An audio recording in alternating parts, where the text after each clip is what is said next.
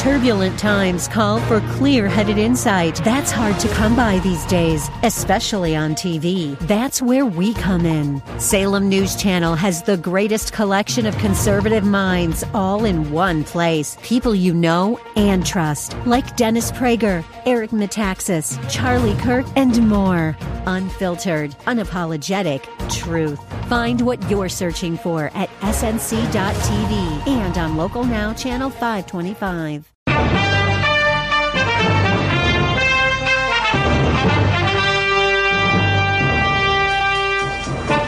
The Pentecostalization of Christian Worship.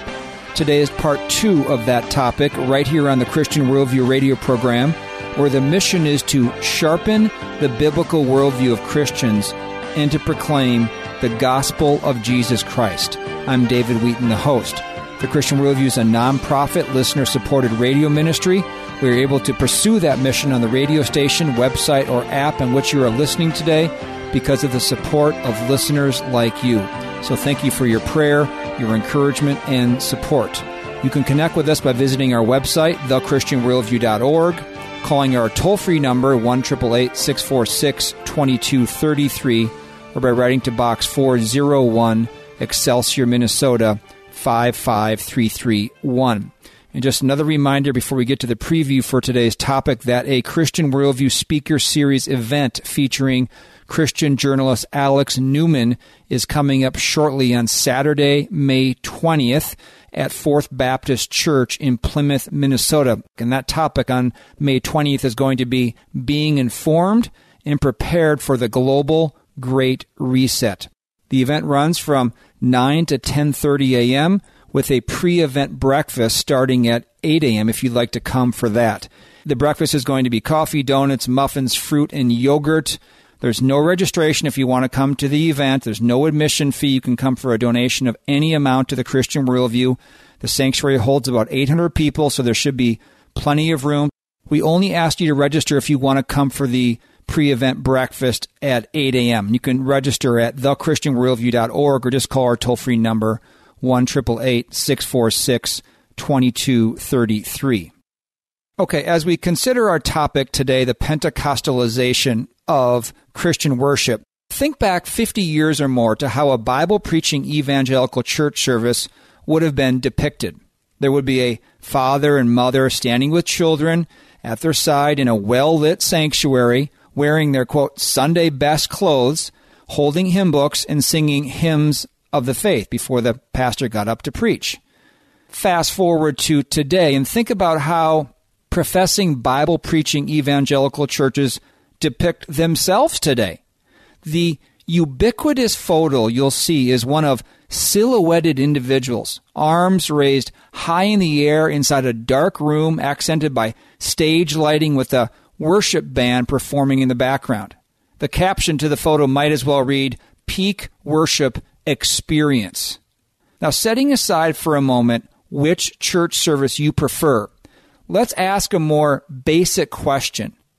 Why has there been such a major change in the past 50 years when church services in the West, at least, have been relatively similar for hundreds of years?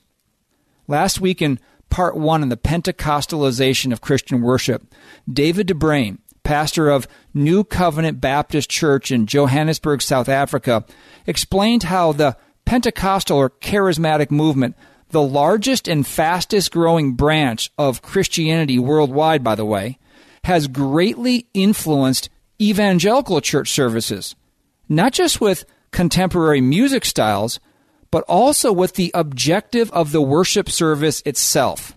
de Bruyn writes in one of his articles in the seven part series we have linked at our website, thechristianworldview.org, he says, charismatic worship writers speak of the importance of so called flow, a technique of uninterrupted, continual music designed to emotionally transport the worshipers into the climactic experience of so called worship. So, this week in part two, David de Bruyn will be with us again to explain how music has been the primary entry point for Pentecostalism's influence on evangelicalism and what effect that has made upon evangelical beliefs and practices as well.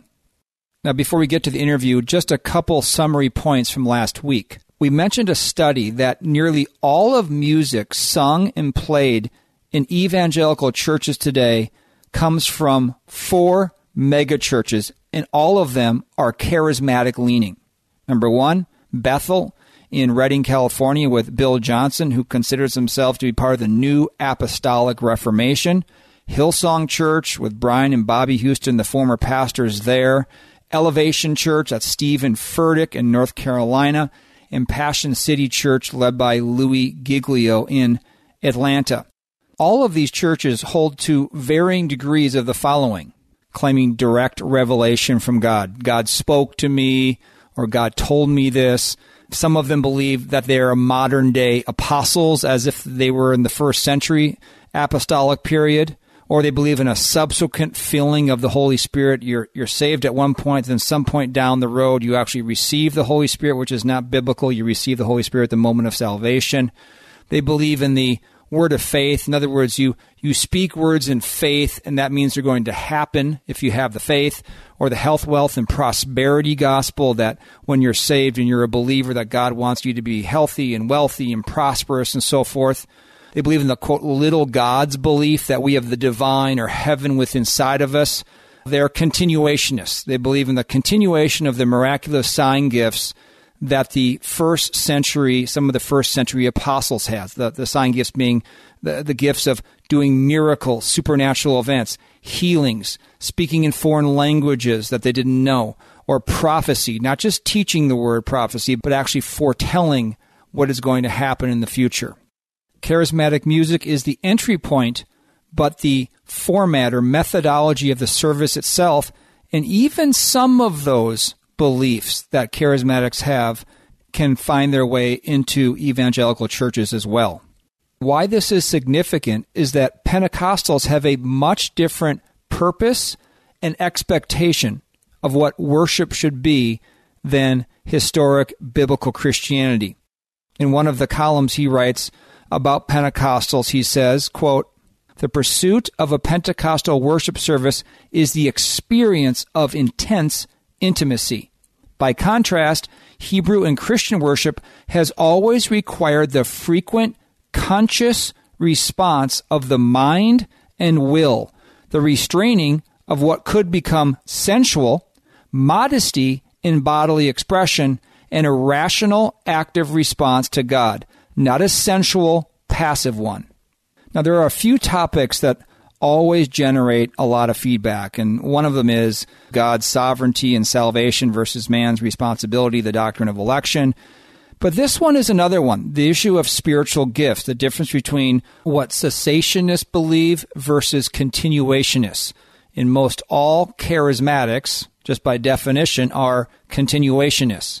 And the most misunderstood response for a cessationist, as we are at the Christian worldview, is well, so you don't believe God does miracles or heals people anymore today?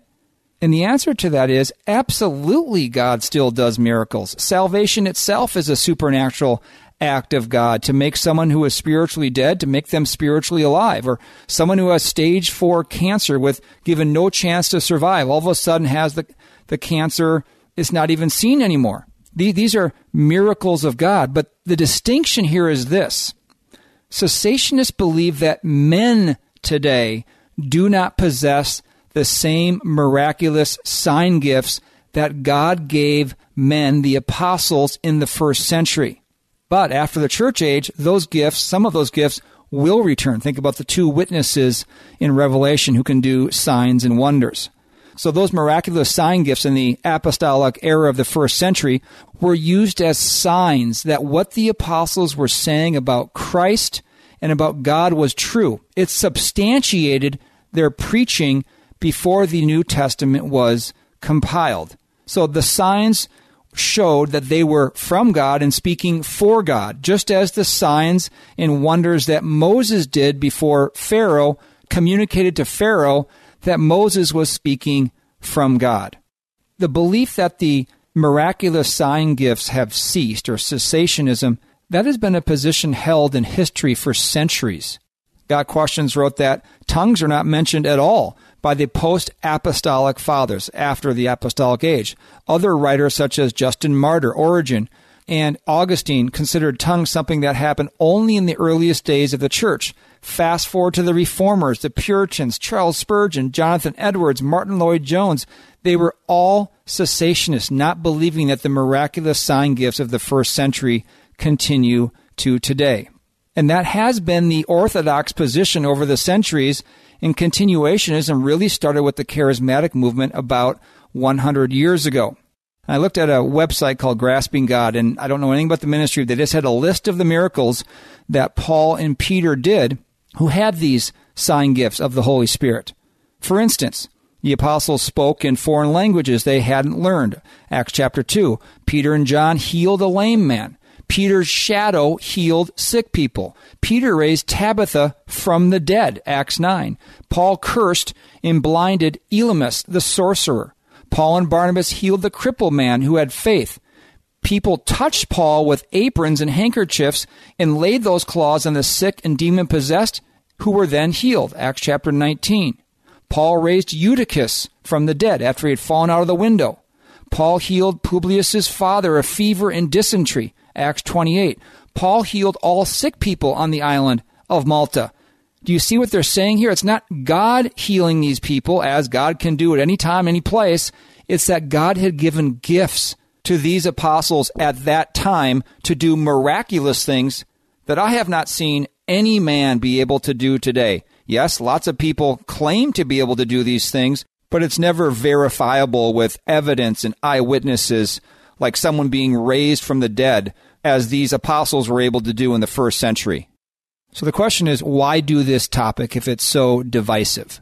Well, the answer is simple. The purity of the church and sound doctrine representing God accurately and not giving people expectations they shouldn't have so they don't become disillusioned when they're not healed or granted some miracle that a man or ministry promises that he can provide for them. And so a truthful representation of God and his church and what we can expect as believers needs to be sought for and fought for by every true believer. Otherwise, heresy goes so many different directions. Listen to what Jesus said about how God is to be worshiped when he spoke to the woman at the well in Samaria. This is from John chapter 4. But an hour is coming, he told her, and now is, when the true worshippers will worship the Father in spirit, that's a little s, not the Holy Spirit, in spirit and truth. For such people, the Father seeks to be his worshippers. God is spirit, and those who worship him must worship him in spirit, again, small s, and truth. So, spirit here is not the Holy Spirit, but our own spirit, which is the immaterial part of us that goes from being dead in sin to alive when God saves a person. Spirit doesn't mean emotion but it means a Holy Spirit enlivened person who can then know and worship God, who has a redeemed mind, will, and emotion. Let me be clear it is beautiful to have proper emotion in worship, joy and tears and vocalizing praise and amen and lifting arms up in praise. But emotion should not be the primary goal of worship. Worshiping God accurately and obediently according to how God reveals himself is the goal of worship. And the result of that should be awe or emotion. So we spend all kinds of time and energy evaluating the preached word. Is the doctrine sound? Is it communicated with grace and truth? Is it honoring to God? But somehow questioning music forms and service methodologies is beyond the pale? I don't think it should be knowing what those four churches teach that are influencing most of evangelical music today, we should be concerned about the beliefs and practices of the Pentecostal churches who are influencing evangelical churches. So, after this first break of the day for some ministry announcements, we'll get to part two of our interview with Pastor David de Bruyn on this topic of the Pentecostalization of Christian worship. I'm David Wheaton, and you are listening to the Christian Worldview radio program. Have faith in God. Don't be intimidated by lions. If the world says back down, don't do this, fling open your windows. Pray openly, so to speak. That's what Daniel did. Don't be ashamed. Don't be intimidated. A blind, anemic, weak-kneed flea on crutches has more chance of defeating a herd of a thousand wild, stampeding elephants than this world has of stopping the will of God. There's nothing they can do to stop God's will, and if you're a Christian, you've aligned yourself with God's will. That was evangelist Ray Comfort exhorting believers to stand firm and speak boldly, just like Daniel. Ray's new book, So Many Lions, So Few Daniels, is 192 pages, softcover, and retails for $16.99. You can order the book for a donation of any amount to the Christian Worldview. Go to thechristianworldview.org or call 1 888 646 2233 or write to Box 401, Excelsior, Minnesota 55331. What is the Christian Worldview radio program really about? Fundamentally, it's about impacting people, families, churches with the life and eternity changing truth of God's Word. We know the gospel of Jesus Christ is the only message that saves us from God's wrath, by God's grace, for God's glory. And we know the Bible is the inspired Word of God, providing the only way to think and live to the glory of God. We are a nonprofit listener supported ministry. If you would like to help us impact listeners with the biblical worldview and the gospel, consider becoming a Christian Worldview partner who regularly give a specified amount to the ministry. As a thank you, Christian Worldview partners automatically receive many of the resources featured on the program throughout the year. To become a Christian Worldview partner, call us toll free 1 646 2233 or visit thechristianworldview.org.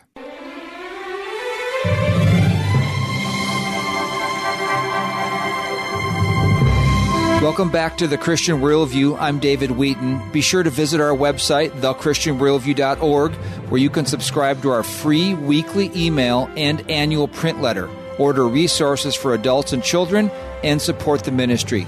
Our topic today is the Pentecostalization of Christian worship services, and our guest is David de Bruyn, the pastor of New Covenant Baptist Church in Johannesburg, South Africa. Let's get more specific into the music, David. We've talked about the overall different approach to worship that Pentecostals have, how that's influenced the evangelical church in your articles, you go into specifically, I think you emphasize mostly how this is transmitted in through the musical style. You say when Christian worship is Pentecostalized, it is not merely a quote style or quote preference that has changed. You'll hear that so much when it comes to music. Music is just a preference. It's amoral. The rhythm, the form of music means nothing. It's all about the lyrics.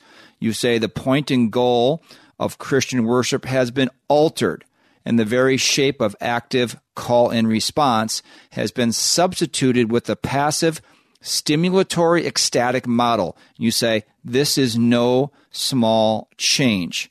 And I will say you're absolutely correct because what you write in these columns, if taken at face value, basically undermines the complete direction of evangelical Christianity, I can't speak for everyone in the world, but let's say in, in America that I've observed that has given over to this particular style of music, this Christian contemporary music that had its roots in charismaticism and Pentecostalism, has been completely accepted and welcomed and become a prominent part of the church here, at least in this country. I know it's around the world as well.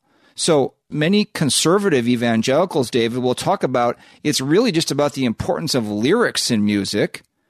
How do you draw a line, though, between what is reverent in music, what you would describe as being honoring to God, and what crosses the line into what is, let's say, worldly or fleshly? This is one of those questions which is both simple and very complex. The complexity lies in understanding the language of music, the melody, harmony, rhythm, tone, color, and how their combinations communicate, and also how those combinations take on meaning in culture. That meaning is both associative, it's conventional, it's how we use the music, it's the situations in which we use the music, it's the groups, the genres that contribute to our overall sense of meaning. There's also an intrinsic level of meaning that just has to do with how our bodies respond to tones and to rhythms. And that's the complex side of it that deserves a full treatment. It deserves pastors, particularly, and leaders becoming learned, at least competent in the area of understanding what and how music communicates. The simple side of the question is something that in many ways we skip past, and, and that is that music is really, in many ways, a kind of tone of voice. It's a tone of voice to accompany the very lyrics that we're singing.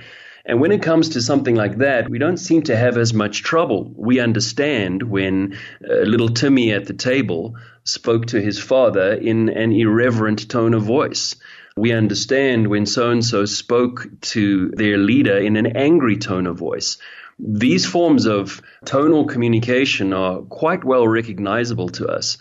It just seems that when it comes to music, Christians, and particularly evangelical Christians, suddenly take on a kind of aesthetic agnosticism, as if we have no idea that this music sounds irreverent, or this music sounds flippant, or it sounds casual, or it even sounds sensual we know very well that the places in which this would be played, we know the contexts, we know the occasions, we know what the world uses that sound to sell, and we know what they would not use to sell.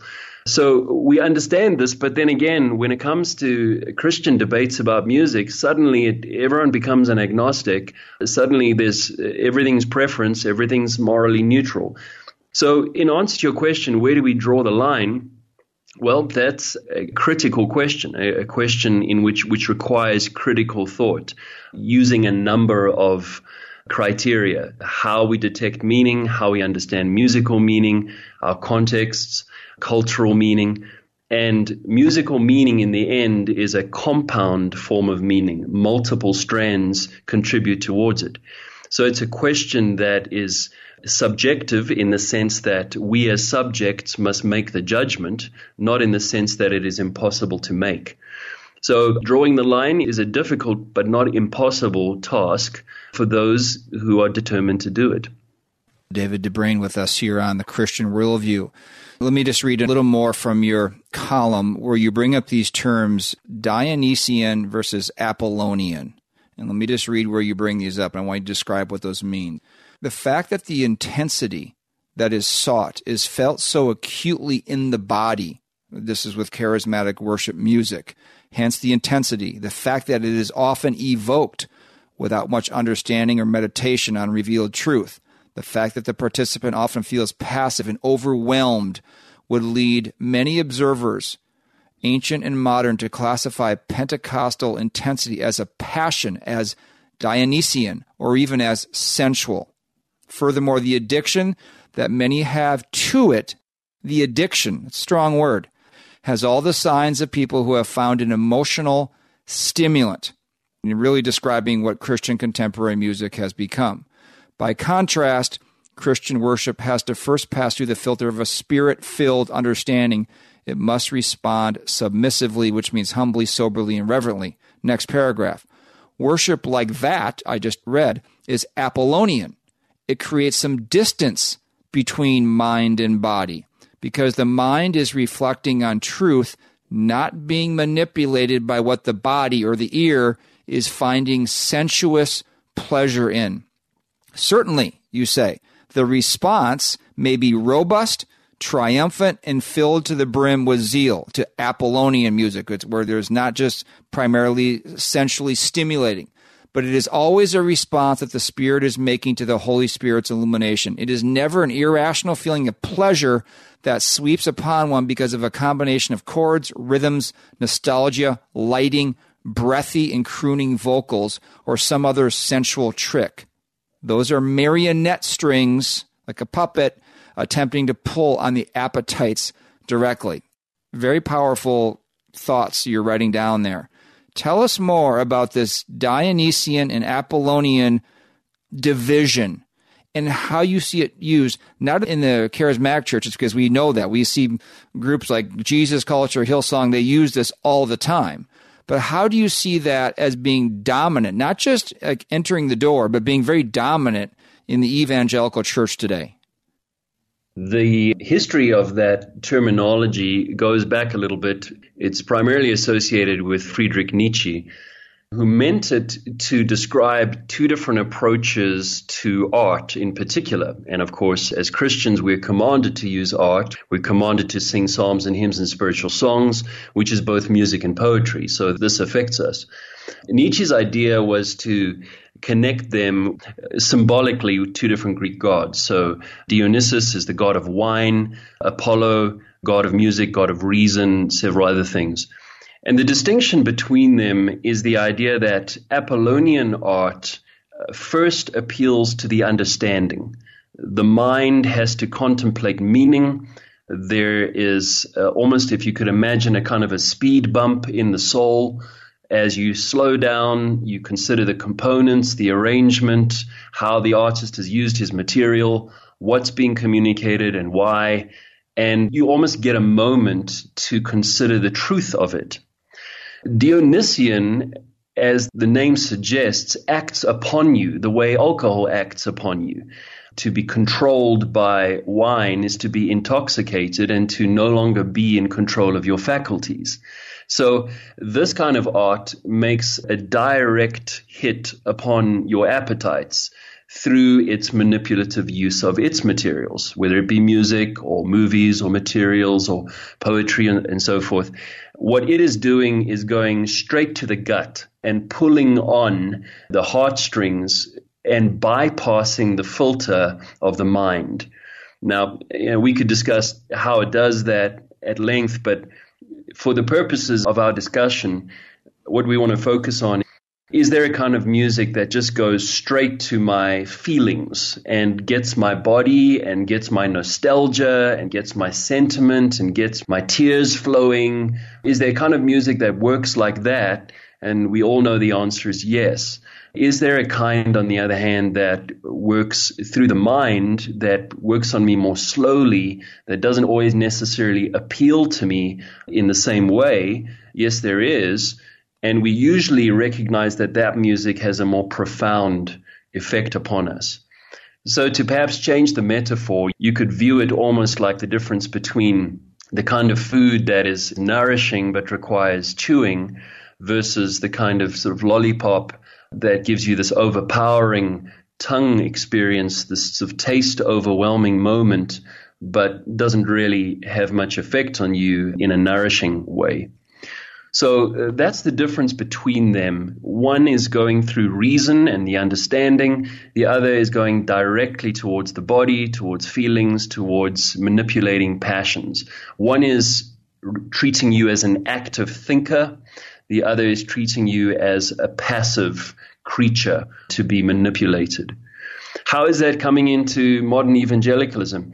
Whenever leaders are working towards effect, in other words, whenever they are, are trying to produce an emotion in their people that they justify as connection or authenticity or realness, if they use manipulative techniques, certain kinds of mood music, certain kinds of lighting, certain kinds of movie clips, there's things that public speakers, that pastors can do, where we tell the hilarious joke and then we hit them with a hard statement right after that.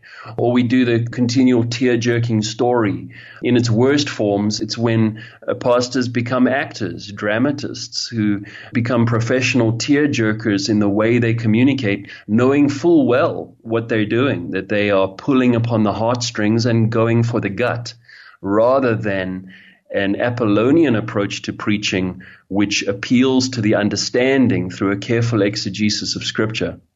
So we could probably enumerate many more examples, but the basic distinction is this whether we're talking about preaching, music, technology, architecture, is it first going through the mind and heart so as to understand and respond actively?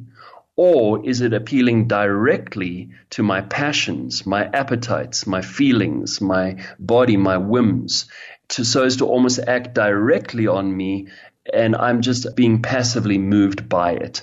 That's the distinction. Hmm. And it seems to me that if you're really aiming at the emotions and the experience primarily, once you're out of that experience, once that experience is over, you're not going to have the same kind of hold of the truth that you would be if you're appealing to someone's mind and then your will and then with the emotions to follow.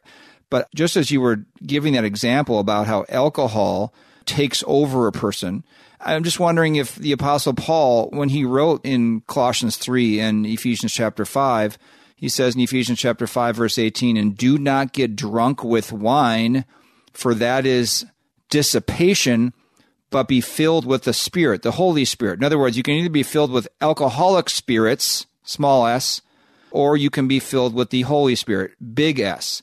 And it's a comma there, continuing the thought, gets right into music in verse 19, speaking to one another in psalms and hymns and spiritual songs, singing and making melody with your heart to the Lord, always giving thanks for all things in the name of our Lord Jesus Christ to God, even the Father.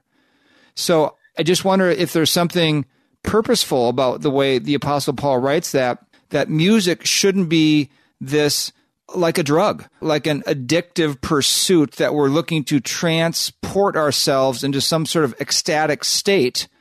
And that the triad he puts there, Psalms and hymns and spiritual songs, should be under the umbrella of worshiping God in spirit and in truth. And that should be the primary purpose of it. I agree wholeheartedly. And it is a supreme irony then that in charismatic theology, they've actually used the metaphor of getting drunk with the Spirit. That there's now been this um, almost a complete missing of what Paul meant. Paul meant to set up a contrast between being filled with the Spirit which is exactly parallel to Colossians 3:16 which says let the word of Christ dwell in you richly in all wisdom speaking to yourselves in psalms and hymns and spiritual songs or teaching one another in psalms hymns and spiritual songs. So being filled with the spirit is exactly parallel to taking in the Word of God rationally, thoughtfully, with the understanding. There isn't some contrast here that when the Holy Spirit fills you, you're in a passive experience of being numb to your intellect and you're just being swayed and moved passively by the work of the Spirit. That is to misconstrue the work of the Spirit altogether. So I agree. Paul is actually encouraging us along this idea of a rational, full, thoughtful contemplation of God in His Word. And that is the filling of the Spirit. One of the ways we know that is that all the effects of being filled with the Spirit further on in Ephesians 5 are not only the, the speaking in psalms, hymns, and spiritual songs, but they include husbands and wives loving each other, serving each other in clearly rational, thoughtful, sacrificial, submissive ways. All of this is going to come about because of a people that are word centered and word saturated. Pastor David de Bruyn is our guest today here on the Christian Worldview, coming to you from South Africa. We are talking about the Pentecostalization of Christian worship. Today is part two of that topic. We'll take a brief break for some ministry announcements, but there's much more coming up, so stay tuned. You are listening to the Christian Worldview radio program. I'm David Wheaton. Here's Christian journalist Alex Newman on why some of our fellow citizens are destroying our historic values to enact a great reset to globalism.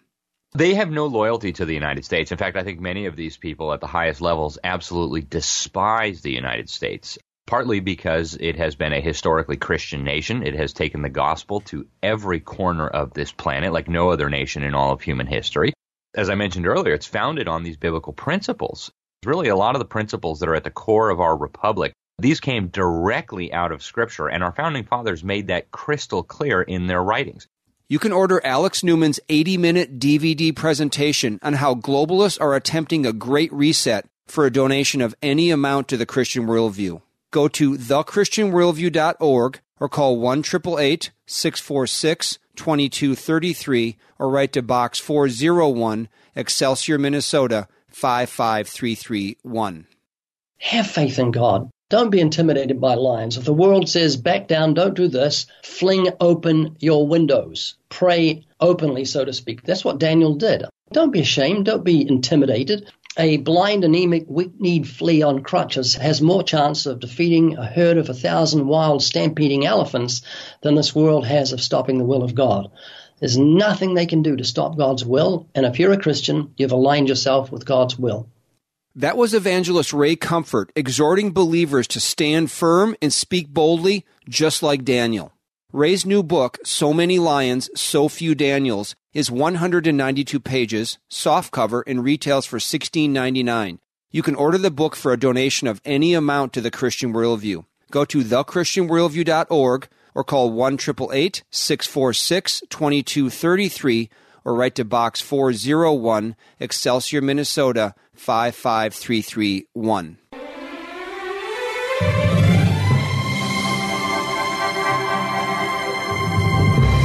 Welcome back to the Christian Worldview. I'm David Wheaton. Be sure to visit our website, thechristianworldview.org, where you can subscribe to our free weekly email and annual print letter, order resources for adults and children, and support the ministry.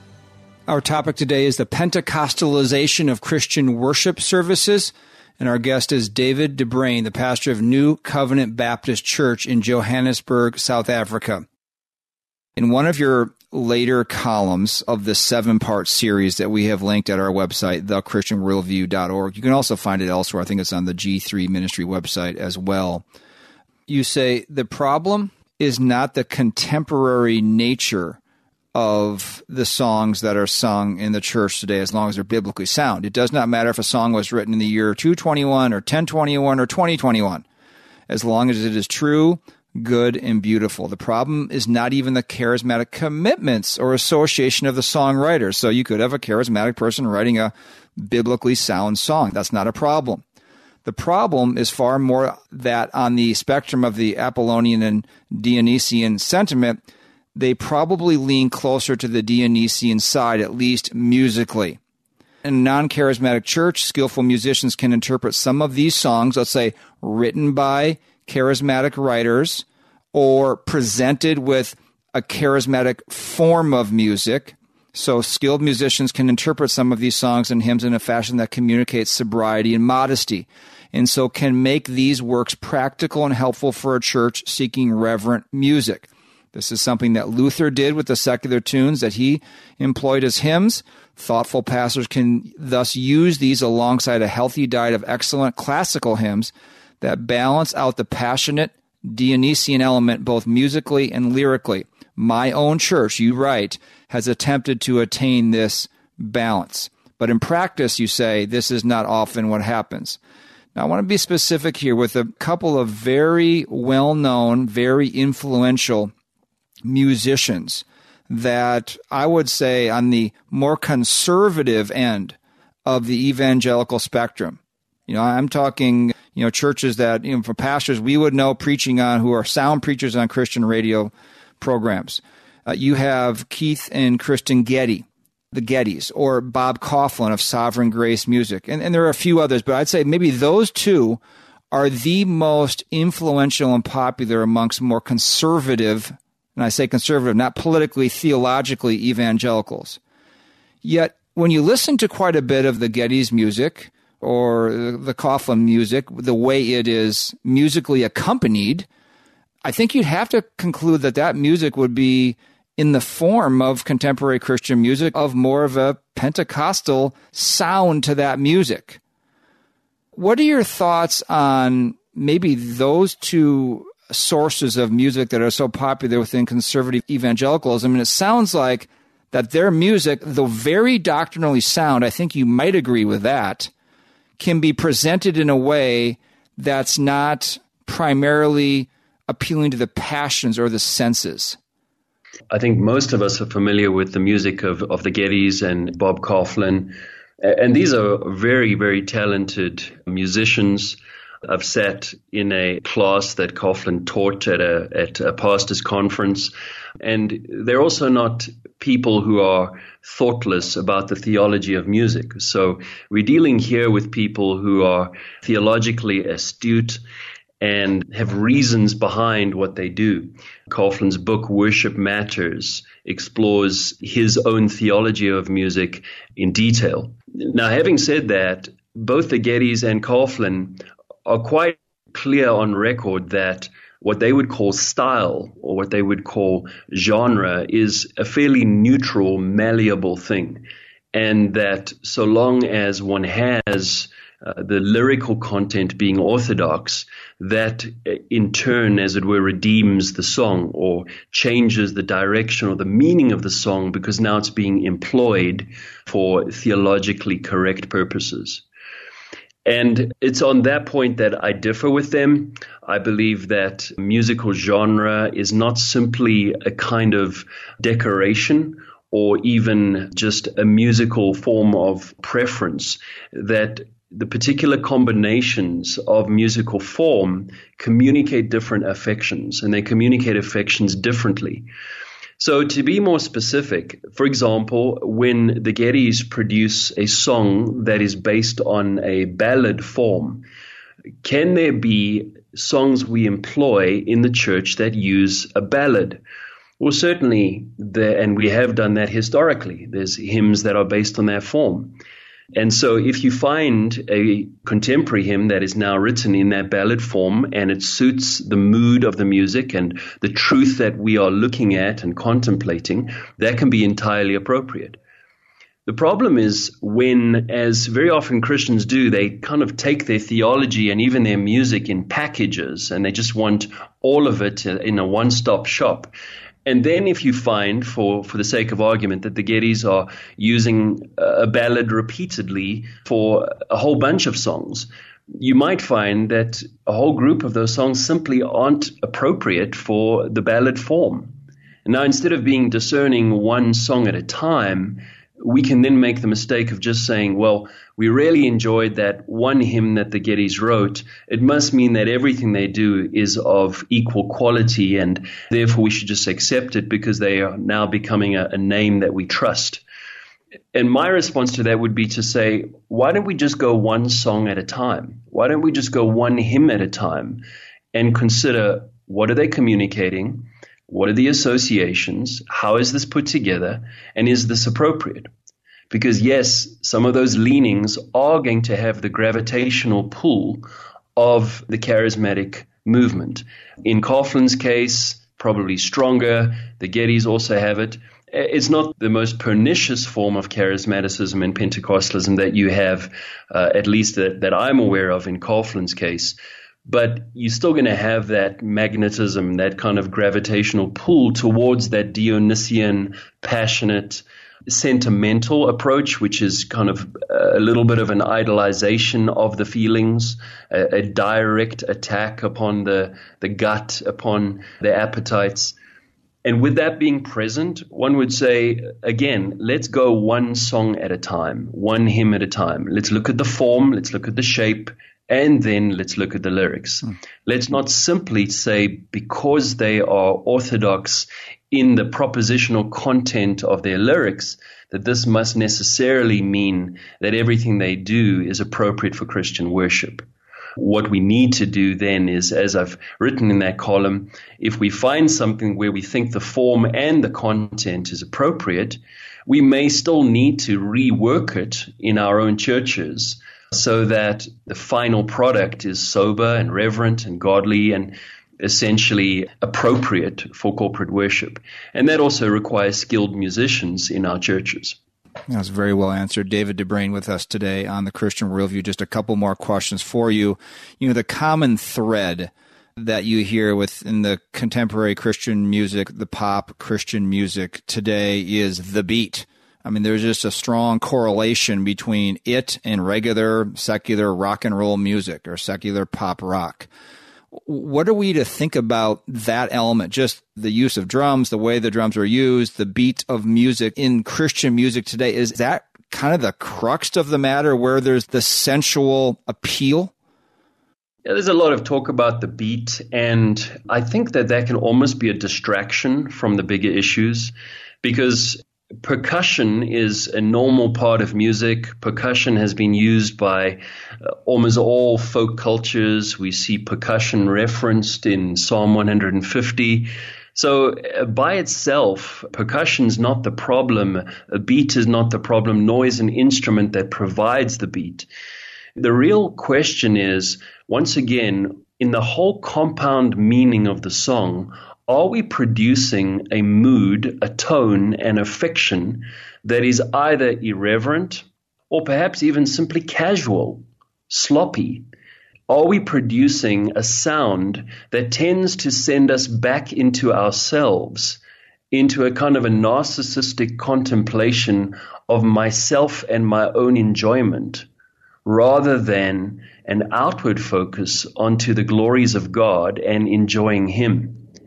So the question of the beat can distract us and make us think that by itself, this is the problem, the demon drum type of approach.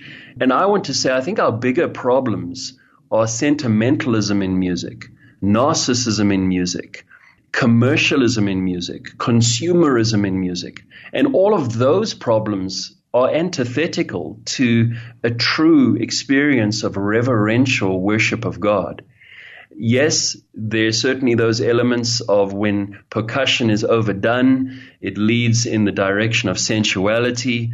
There's no question that when there's an overpowering rhythm, this certainly raises associations of worldliness for most people. But I would say let's keep those alongside questions of does this music simply produce an irreverent, flippant, casual, self centered, consumerist mood that frankly is not capable of carrying the weight of God's glory upon itself? Very interesting, David de Bruyn, with us today here on the Christian Worldview. These columns, we just highly recommend everyone listening today read. Whether you agree or disagree with the conclusions David is making, it will deepen your understanding of what is taking place in evangelicalism, how our worship services have been altered because of the influence of Pentecostalism, what the influence of music is, and so forth. Now, you've written these, and I'm sure you know full well, David, that the water is over the dam in evangelicalism on what this whole takeover, this colonization of Pentecostalism, specifically with regards to worship and music and so forth.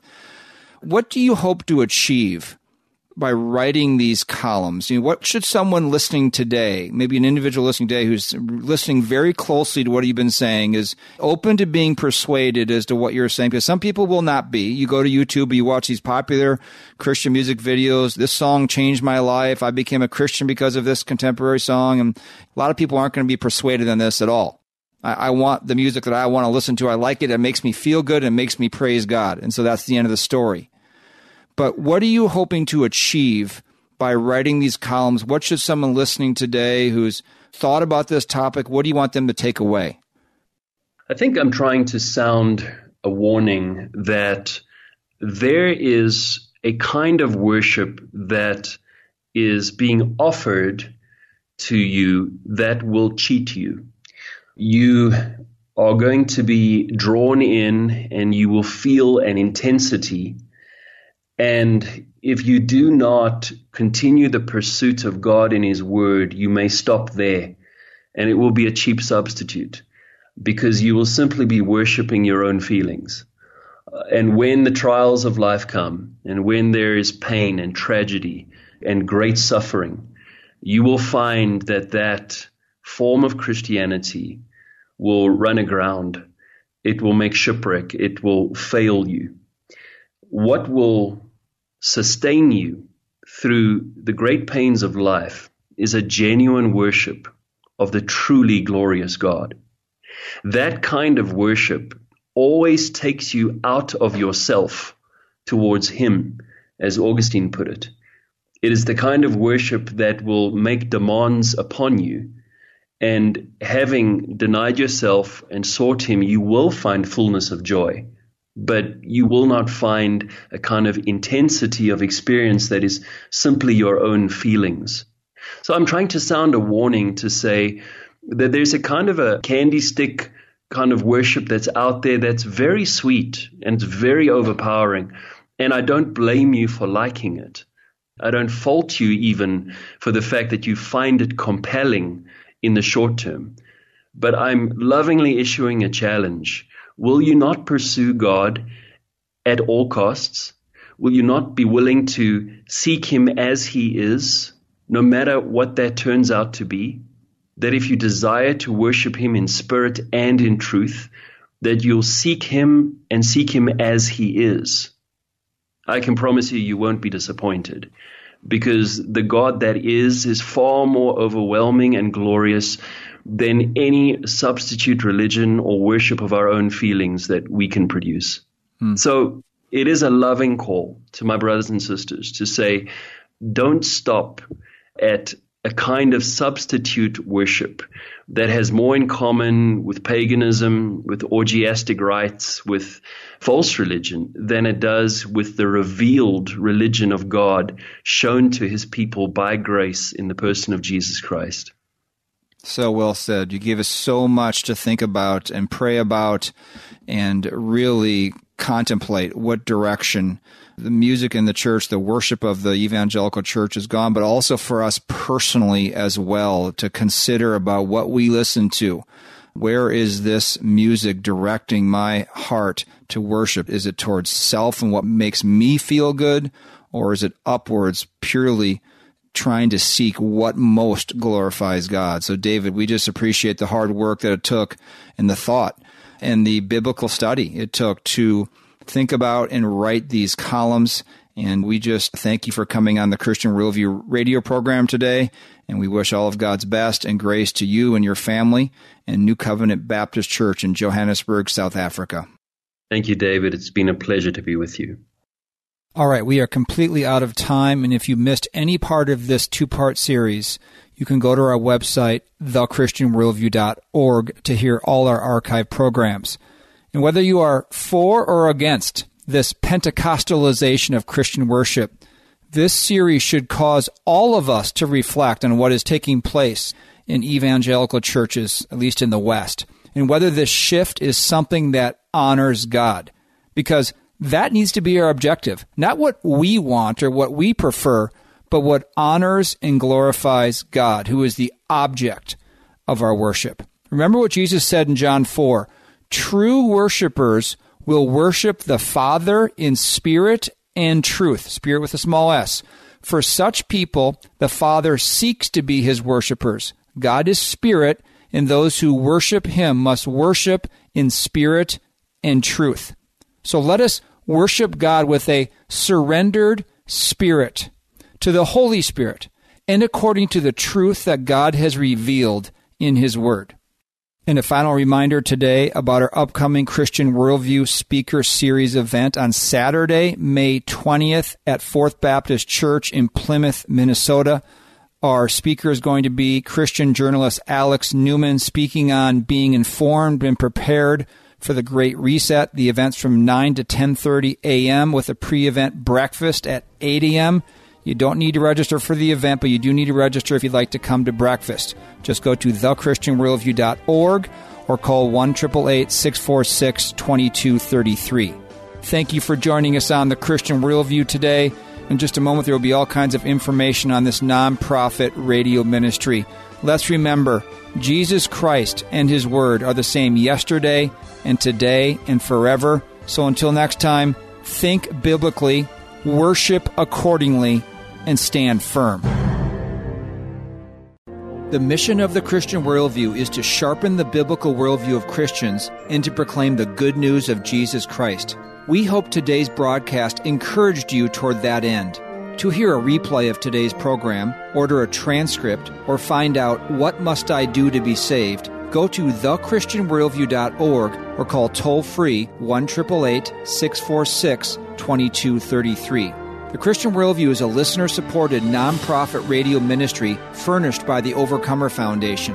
To make a donation, become a Christian Worldview partner, order resources, subscribe to our free newsletter, or contact us, visit thechristianworldview.org, call 1 646 2233, or write to Box 401, Excelsior, Minnesota 55331. That's Box 401, Excelsior, Minnesota 55331. Thanks for listening to the Christian Worldview.